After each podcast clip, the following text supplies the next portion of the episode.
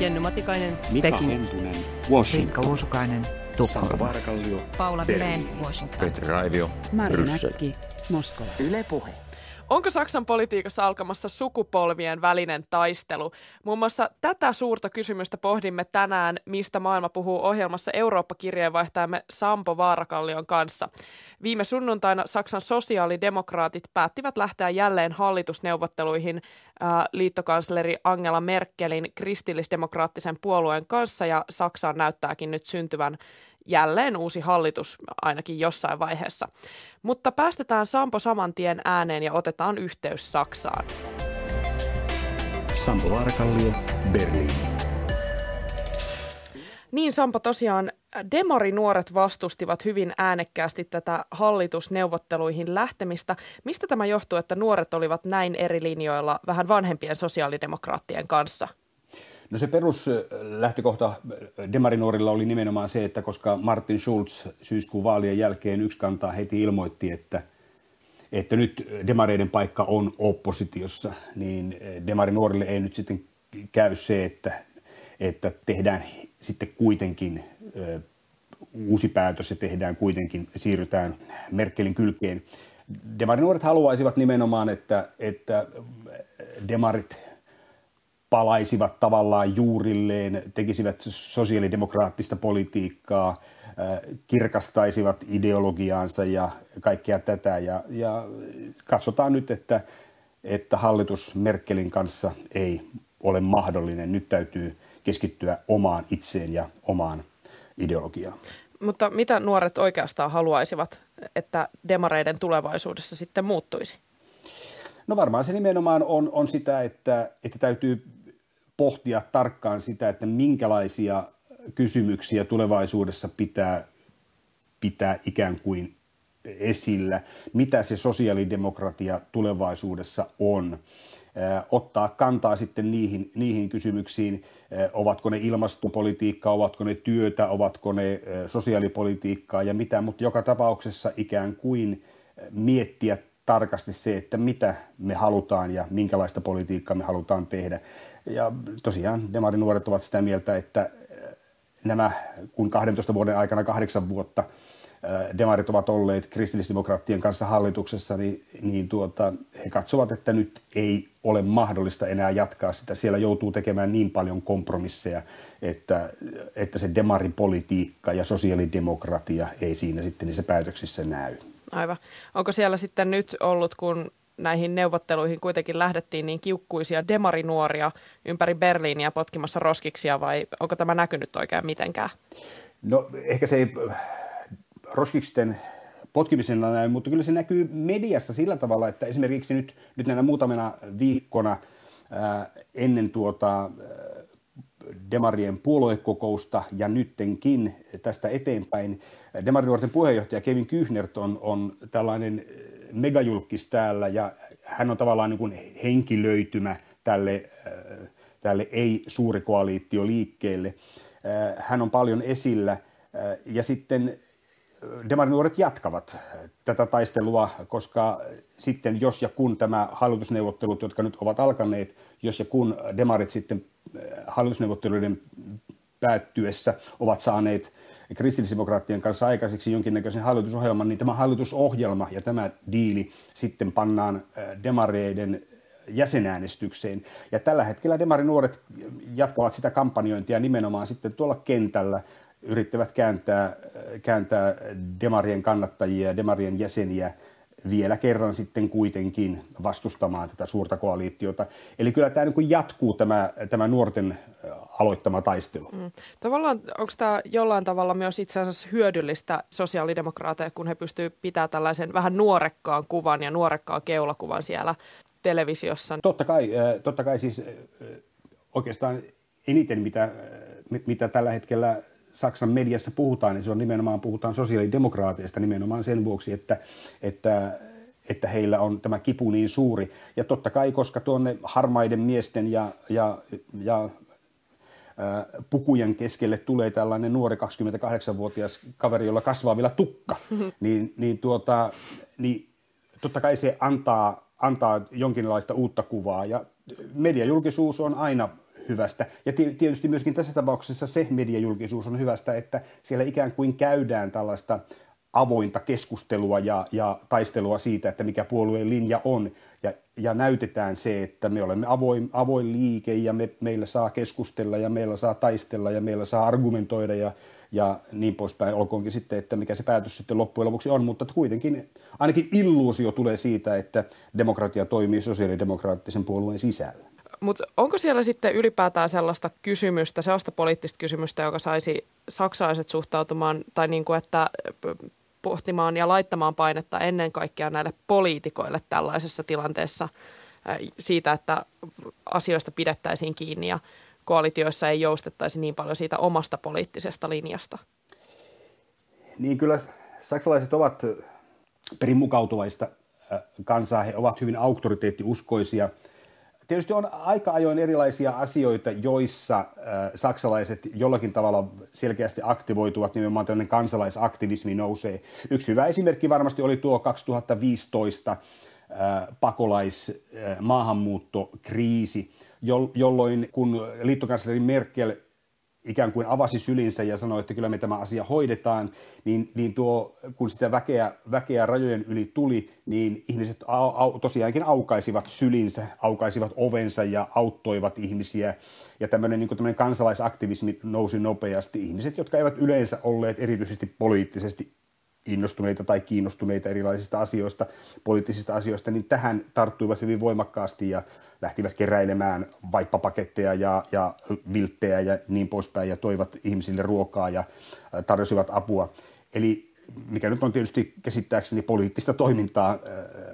Jos vertaan sitten Ranskaan, jota jonkin verran olen myöskin elämäni aikana seurannut, jossa sitten niin kuin todellakin lähdetään aika nopeasti ja heti, kun siltä rupeaa tuntumaan, ja siellä rupeaa siltä tuntumaan aika useasti, niin nämä saksalaiset toki suhtautuvat asioihin paljon viileämmin ja, ja pyrkivät ottamaan sitä etäisyyttä, kun ranskalaiset tuota, polttavat jo renkaita sitten kadulla. Niin, niin, että Saksassa ei ihan heti tuikata tuulta sen oman Bemarin alle. Ei vallankaan sen alle. Ei, ei vallankaan sen alle, joo. Autot on tärkeitä. Uh, miten sitten, uh, siellä on kuitenkin tämä auktoriteettiuskoisuus näkynyt myös näiden tunnusteluiden aikana. Ilmeisesti demarit ja kristillisdemokraatit aika, aika suorilteen luopuivat omasta vanhasta ilmastopolitiikastaan näiden tunnusteluiden aikana. Voitko vähän kertoa, että mistä tässä oli kyse ja miksi, miksi näin nopeasti siitä luovuttiin? No se, jos on tietysti hyvin, hyvin kiinnostava kysymys, se on, se on myöskin kiinnostava kysymys just tällaisena poliittisena, poliittisena tuota, kiistakapulana siinä, siinä mielessä, että ja osoittaa hyvin selkeästi sen, että saksalaiset ovat mukautuvaista porukkaa. Sitten tosiaan Demarien ja kristillisdemokraattien yhteisessä hallitusohjelmassa, tämän hallituksen ohjelmassa, missä, mikä tällä hetkellä vielä istuu, on, oli nimenomaan tämä ilmastopolitiikan muuttaminen niin, että hiilidioksidipäästöt lasketaan tuota, vuoteen 2020 mennessä sille ja tälle tasolle, niin tästä tosiaankin erittäin nopeasti hallitustunnusteluiden aikana tuossa tammikuun ensimmäisenä päivinä tehtiin varmaan tyyliin niin kuin ensimmäisen päivän ensimmäisenä tunteina päätös, että okei, me voidaan luopua tästä, tai ei, luovuta, mutta me siirretään tavallaan tätä aikarajaa. Ja se syntyy hyvin luontevasti se päätös, ää, syntyy luontevasti varmaan nimenomaan siksi, että, että sillä, siihen oli tavallaan niin kuin teollisuuden paine ja teollisuuden, teollisuustyöpaikat Nordrhein-Westfalenissa ja siellä, täällä ja tuolla ovat hyvin merkittäviä demareille tietysti, ja ne ovat tietysti hyvin merkittäviä myöskin kristillisdemokraateille, siellä on niitä äänestäjiä. Eli, tuota, eli tämä niin kuin on tällainen, tällainen, tällainen tuota kysymys, jossa, jossa nämä puolueet helposti löysivät yhteisen sävelen ja kansa katsoi vierestä, että ahaa, näin tehtiin, no ehkä se sitten on meille hyväksi. Eli tuota, siellä ei niin kuin tunteet kuohahtaneet. Jos tämä olisi tapahtunut esimerkiksi nyt sitten vaikka Ranskassa tai jossakin toisessa maassa, niin varmasti tämä olisi, olisi herättänyt enemmän kiinnostusta, että minkä takia omat päätökset pyöritään näin nopeasti. Niin, niin taas tästä auktoriteettiuskovaisuutta, mutta miten nämä kuuluiset demarinuoret suhtautui tähän tästä ilmastopolitiikasta luopumiseen? Se on kuitenkin klassisesti tällainen erityisesti nuoria kiinnostava politiikan uh, suunta. Joo, totta kai tällaiset teemat ovat nuorille selkeästi keskeis- keskeisempiä kuin tuota vanhemmalle väestölle. Näin se tuppaa olemaan varmaan monessa muussakin maassa. Sampo Varkallio, Berliini. Miten kuvailisit ylipäätään tätä, että onko saksalaisia nuoria sitten, onko tässä tapahtumassa tällainen sukupolvimuutos siinä, miten politiikkaa ylipäätään tehdään, jos nuoret pitäisi intohimoisemmin kiinni näistä ideologisista puhdasoppisuuksista, mitkä oman puolueen linjaan yleensä kuuluisi? No kyllä varmaan siis tämmöinen sukupolviero on olemassa, se on ihan se sama sukupolviero varmasti joka maassa ää, Euroopassa. Ää, oli kysymyksessä sitten Saksa tai, tai, tai Ranska tai Suomi tai mikä tahansa.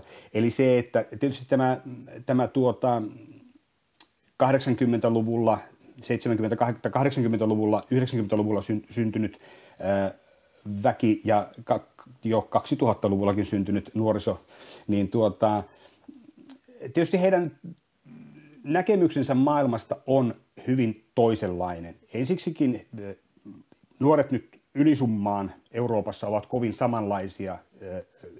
Heillä on hyvin, sama, hyvin samanlainen arki tavallaan. Okay. Mm. Ja sitten, sitten taas toisaalta, toisaalta se kokemus maailmasta ja elämästä tällä hetkellä on hyvin samantyyppinen kaikilla.